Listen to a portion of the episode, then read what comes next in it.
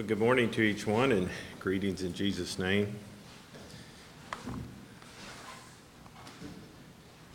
Today, for a message, I want to continue with the subject of Christian accountability. I appreciated the Sunday school lesson. You know, you don't have to read very far into the Bible and you start reading about accountability. God said to Adam, Where art thou? And it's interesting if you read the last few chapters of the Bible, you also read of accountability, people being held accountable for their actions. In my first message on this subject, we concluded with 1 Corinthians 5 10 and 11, where it says, For we must all appear before the judgment seat of Christ, that everyone may receive the things done in the body according to what he has done, whether good or bad. Knowing therefore the terror of the Lord, we persuade men, but we are well known to God, and I also trust are well known in your conscience. In that first message, we said the foundation for Christian accountability is we are first accountable to God. And it's on this foundation on which we persuade men. This is the foundation on which we practice accountability among ourselves. Today, we will be looking at our personal need of accountability. And then, Lord willing, sometime in the future, we will look at practical aspects of being accountable one to another. So we may wonder why accountability? Do I really need accountability? Do others really need me to hold them accountable? Isn't being accountable to God enough? Is accountability is accountability just a crutch that we shouldn't need? What about verses like 2 Peter 1 verse 3? His divine power has given to us all things that pertain to life and godliness, through the knowledge of Him who has called us by glory and virtue. Or the words of Jesus to His disciples in John 16 13. Howbeit, when He, the Spirit of truth, is come, He will guide you into all truth. With verses like these and many others like them, why do we need to be accountable one to another? If I found myself washed up on an island in the middle of the ocean where not another single human was to be found, or if I found myself living in a family or community where no one served God but myself, could I make it spiritually without other Christians to hold me accountable? These are some questions we may think about when we think about the need of personal accountability. Why do we say that we need accountability? When we say, first of all, what do we mean when we use the word accountability? When we say accountability, we're not talking about force. We're not talking about cornering someone with a stick. We're not talking about an invasion of privacy or bringing people under the weight of someone else's preferences or legalism. Bible accountability isn't about manipulation like it might be practiced in a cult. The dictionary says accountability means being liable to being called into account. It means answerable and responsible to others. In a Bible sense, accountability is developing relationships with other Christians, which promotes spiritual reality, honesty, and obedience to God. Accountability is part of Christian fellowship that happens through honest evaluations of how we are doing in walking with God, in relationship with others, and in the responsibilities of life. It involves relationships and friendships which help us change for the better, more like Christ, more in line with God and His Word. Accountability is for everyone. No one is exempt. This isn't something we just need when we're young Christians. Everyone is in need of accountability. It is a part of the Christian life. It's part of fellowshipping one with another. I believe that many times in our fellowship, be it Sunday school, prayer meetings, prayer families, men's prayer breakfasts, church activities, youth activities, after church fellowship, there is a level of accountability happening, and we're not even really aware of it. It's part of fellowship. Other times, accountability is more special. It's one on one between two brothers or two sisters in the Lord who trust each other, who have confidence in each other. And in that accountability relationship, iron sharpeneth iron.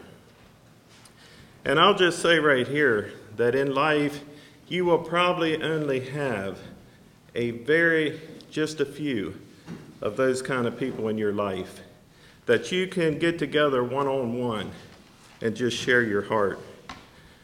That's not going to be everyone in the church. That's probably going to be just a few people in your life.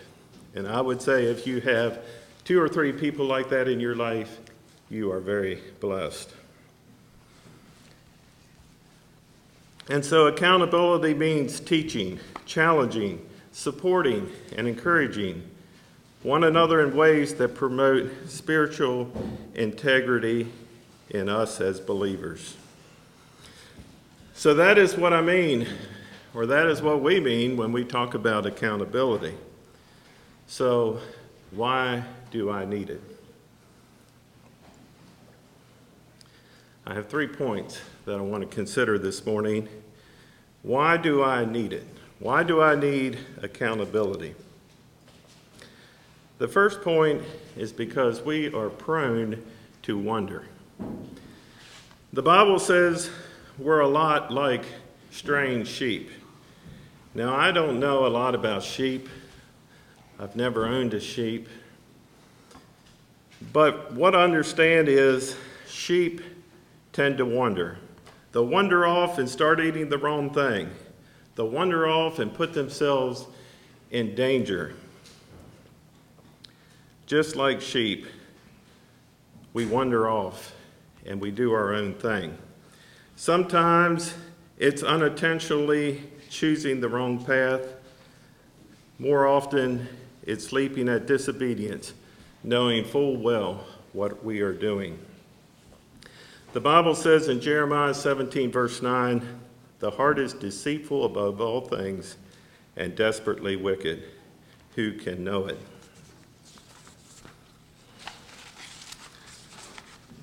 The story is told about a man named Robert Robinson. Robinson lived in the 1700s. He was riding one day on a stagecoach and he sat slumped in the corner of the coach trying to sleep. In that coach also sat a lady, and after a while she started humming a favorite hymn. Robinson aroused himself looked her in the eye, and in no uncertain terms told her he did not appreciate her humming. She quietly asked why her humming bothered him. It's not your humming, madam, it's the tune you hummed. And so she asked, Why does that hymn bother you, sir? He responded, Madam, I am the unhappy man who wrote that hymn many years ago. And I would give a thousand worlds if I had them to enjoy the feeling I had then.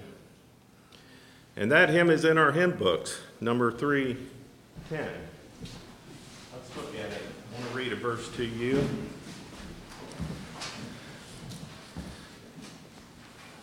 If you look up there in the top left corner, you'll see the name Robert Robinson.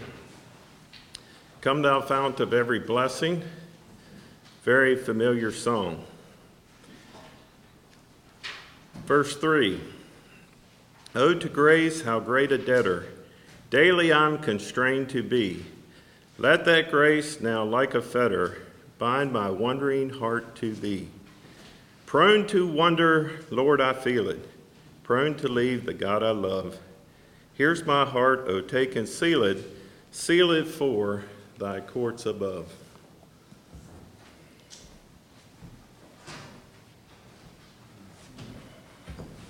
Prone to wonder, prone to leave the God I love. Robinson's words identify the downward pull on our hearts, the urges, the thankings, and feelings which entice us to put distance between ourselves and God. Some of those impulses come from out of the flesh, some from the world's enticement, some even originate in the dark demonic realm. We talked about that a bit in Sunday school today. 1 John 2:16 For all that is of the world for all that is in the world the lust of the flesh the lust of the eyes and the pride of life is not of the father but of the world whatever it is that is dragging us down the consequences are the same we often get neutralized maybe even emotionally and spiritually paralyzed and we begin to level off grow cold, and descend down, down, down into spiritual life. And so the first point is we need accountability because we are prone to wonder.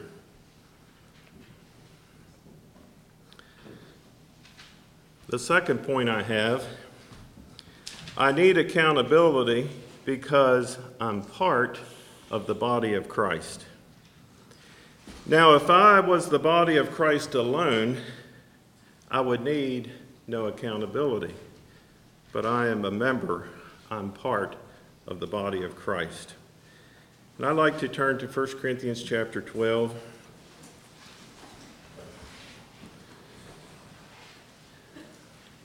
First Corinthians 12.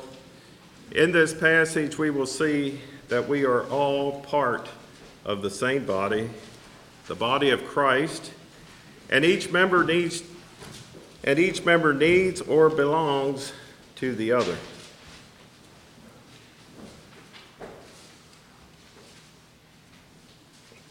I believe I will read the complete chapter, 1 Corinthians 12. Now, concerning spiritual gifts, brethren, I do not want you to be ignorant. You know that you were Gentiles, carried away to these dumb idols, however you were led. Therefore, I make known to you that no one speaking by the Spirit of God calls Jesus accursed, and no one can say that Jesus is Lord except by the Holy Spirit. There are diversities of gifts, but the same Spirit. There are differences of ministries but the same Lord. And there are diversities of activities, but it is the same God who works all in all. But the manifestation of the Spirit is given to each one for the profit of all. For to one is given the word of wisdom through the Spirit, to another, the word of knowledge through the same Spirit, to another, faith by the same Spirit, to another, gifts of healing by the same Spirit. To another, the working of miracles, to another, prophecy, to another, discerning of spirits, to another different kinds of tongues, to another the interpretation of tongues. But one and the same Spirit works all these things, distributing to each one individually as he wills. For as the body is one and has many members, but all the members of that one body, being many, are one body, so also is Christ. For by one Spirit we were all baptized into one body, whether Jew or Greeks, whether slaves or free, and have all been made to drink into one Spirit. For in fact, the body is not one member, but many.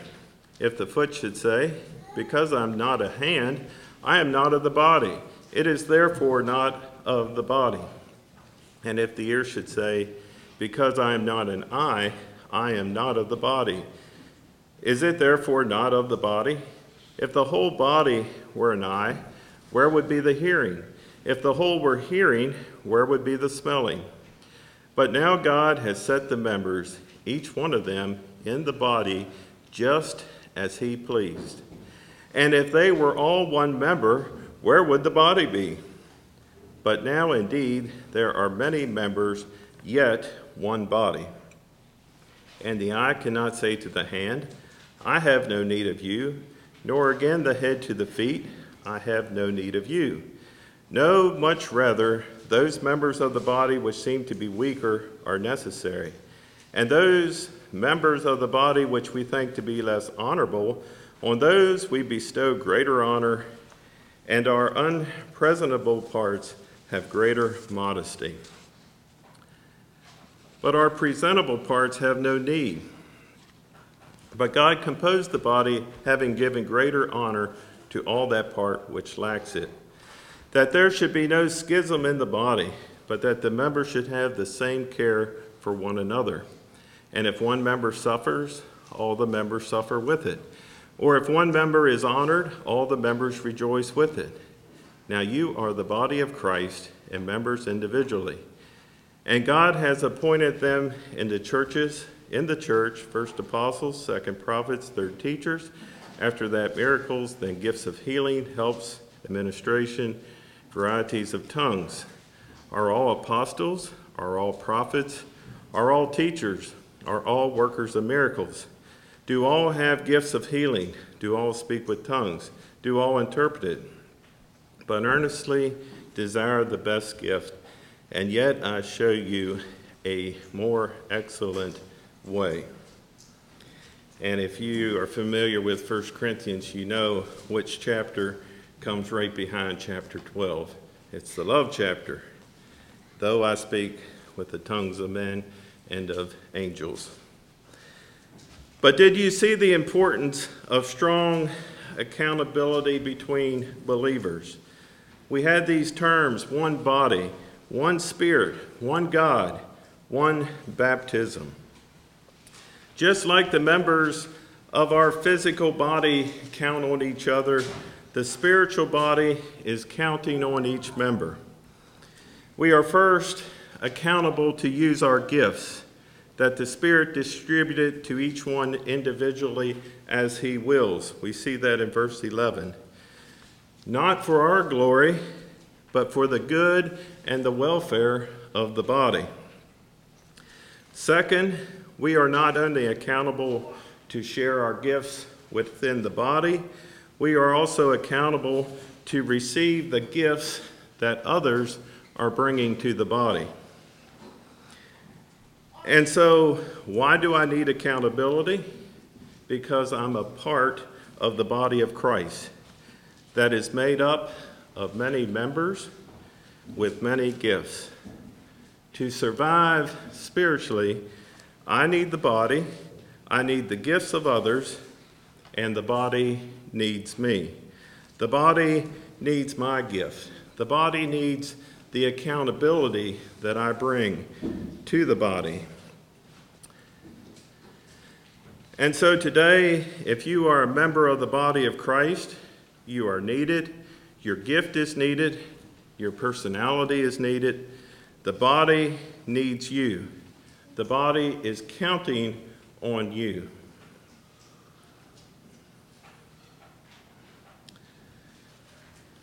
accountability, I'm learning, is very much two sided.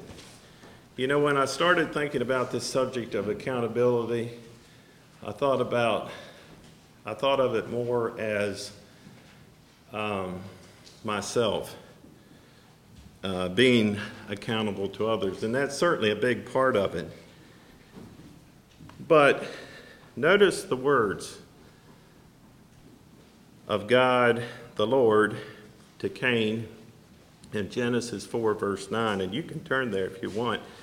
It's worth marking in your Bible, Genesis 4, verse 9.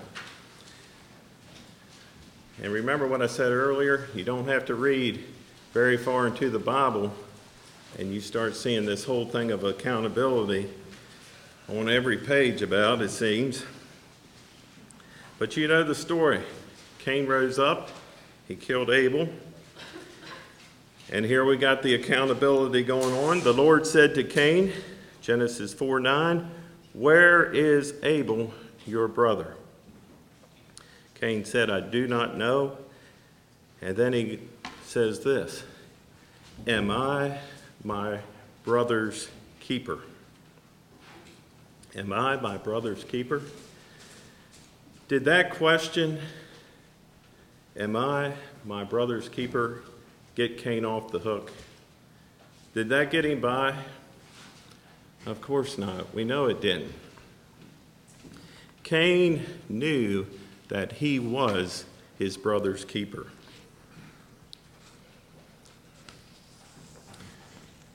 The word keeper, as we find it in Genesis here, means to hedge about, as with thorns, guard, to protect, watch, to be being accountable for. So today, spiritually, where's your brother? Where's your sister? Are you your brother's keeper? Are you your sister's keeper? If God came looking for Joe and said, Dan, where is Joe? Could I say, God, I know he's at the bake shop and I know he's serving you today. I don't have a doubt. Or, I'm like, I don't know. Don't really care. Am I to look out for Joe?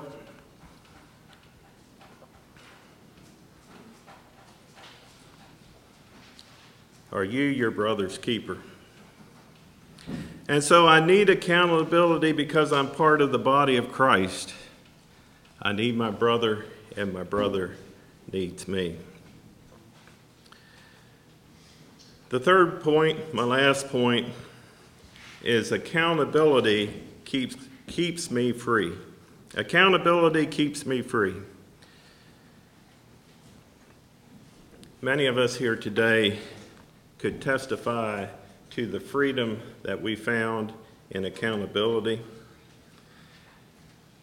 When a person carries a heavy burden alone, be it discouragement or fears, wrong thinking patterns, doubts about God, or plain down sin in general, those burdens often propel us to be alone, to isolate ourselves and that's not, be, and that's not good because lone targets are easy targets. Ask any duck or goose hunting guide, and he will tell you that a lone duck is about as good as a dead duck. When we hunt over an eastern shore, the guides like it best when small flocks of ducks or geese work the decoys. Why? Because the success rate is so much better. When the big flocks come in, you tend to panic, and instead of picking out an individual duck or an individual goose, you just flock shoot. You just empty your gun. The guides know that. In fact, sometimes if the flock is too big, they'll say, don't shoot. Nobody shoot. Just let them work the decoys, let them get back up and leave. Why? because they know that instead of killing, you're going to be educating. And it's embarrassing when the bigger flocks come in, everybody shoots, everybody empties their gun, and you get all done and you're like, what'd we get?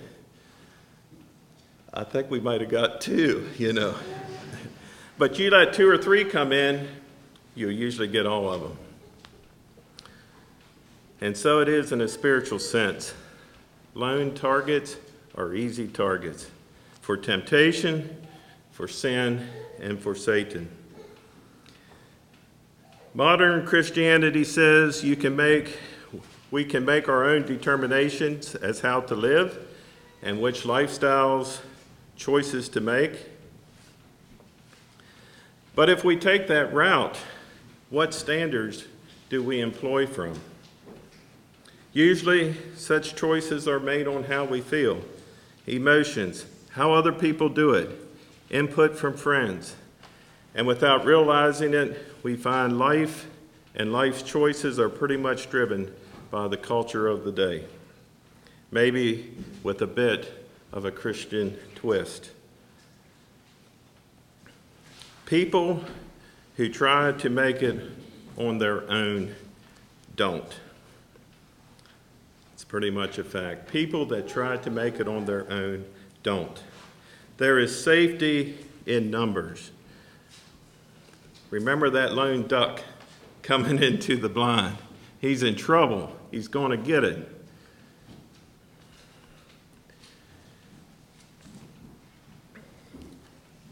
Jesus said in John 8:32, "And ye shall know the truth, and the truth shall make you free."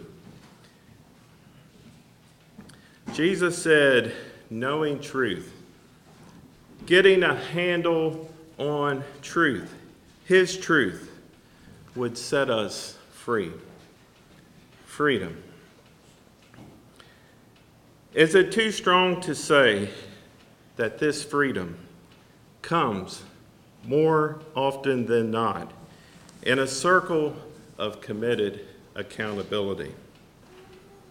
You know, I said in my first message the foundation for Christian accountability is we are first accountable to God.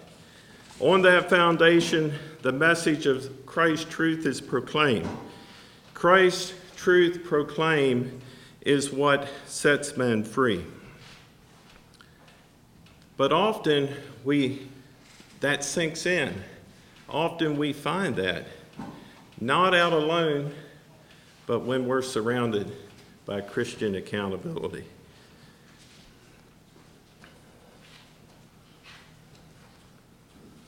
The truth of the scripture is the standard for accountability.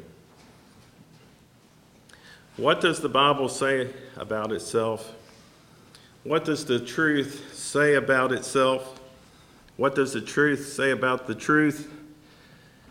Let's just read some scripture. I didn't hardly know where to start or stop, but turn to Psalm 119.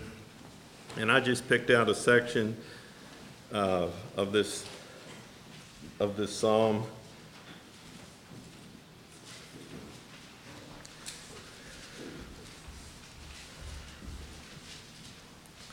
Psalm 119, let's start reading at 89 and maybe go down to 105, and then we'll look at a few verses about in Timothy. But just thinking about truth, about the Bible, and about the truth of the Scripture being the standard for accountability. Psalm 119 Forever, O Lord, your word is settled in heaven. Verse 90 Your faithfulness endures to all generation.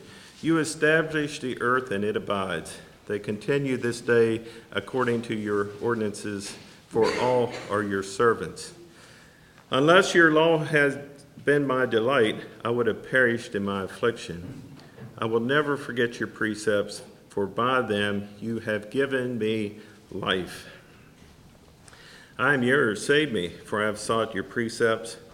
The wicked wait for me to destroy me, but I will consider your testimonies. I have seen the consummation of all perfection, but your commandment is exceedingly broad. Oh, how I love your law! It is my meditation all the day. You, through your commandments, make me wiser than my enemies, for they are ever with me. I have more understanding than all my teachers, for your testimonies are my meditation. I understand more than the ancients, because I keep your precepts. I have restrained my feet from every evil way, that I may keep your word. I have departed from your judgments, for you yourself have taught me. How sweet are your words to my taste, sweeter than honey to my mouth. Through your precepts I get understanding, therefore I hate every false way. Your word is a lamp to my feet and a light to my path.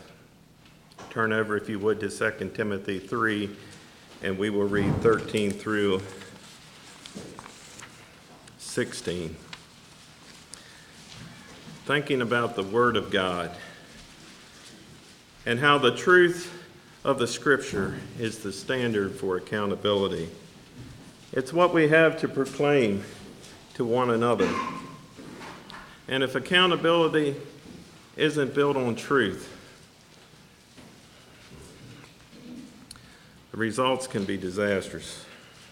2 Timothy 3:13 But evil men and imposers will grow worse and worse, deceiving and being deceived. But you must continue in the things which you have learned, and being assured of, knowing from you from whom you have learned them. And that from the childhood you have known the Holy Scriptures, which are able to make you wise for salvation through faith, which is in Christ Jesus. All Scripture is given by inspiration of God and is profitable for doctrine, for reproof, for correction for instruction in righteousness, that the man of God may be complete, thoroughly equipped for every good work. As we said in the beginning, the objective of accountability isn't that I push other Christians to do things that I like or to do what I think or what I would like to see them do. The heart of Christian accountability is the truth of Scripture. Scripture provides us the pattern and principles of life. Our accountability must be shaped and guided by the principles and paths laid out in God's Word. The results of that, if we follow that, the results of that is freedom. It will keep us free.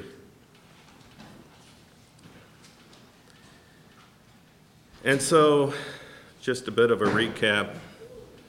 Why do I need accountability? Why do I need accountability? I need accountability because I am prone to wonder. I need accountability, second of all, because I'm part of the body of Christ. Third, I need accountability because Christian accountability will keep me free. And so, in closing, in this study, we have said the foundation of Christian accountability is that we are first accountable to God. We have said the heart of Christian accountability is the truth of Scripture. But for Christian accountability to continue and work, there is something that first must happen. We must come to the realization that we are not our own. I'm not my own. We got to grasp that concept. And I want you to go home and think about that because that's kind of where we're going to start on the, uh, on the third message. Accountability will only work among people who realize I'm not my own. I must no longer live to myself, but him who died and rose again for me. We must grasp that concept. And you know, it kind of goes against our flesh, doesn't it? We- We're, we're not wired to think that way. At least I'm not. And so I want to leave you with two verses from 1 Corinthians 6, 19 and 20. Or do you not know that your body is the temple of the Holy Spirit who is in you, whom you have from God, and you are not your own? For you were bought at a price. Therefore glorify God in your body and in your spirit, which are God's. We'll call for a song.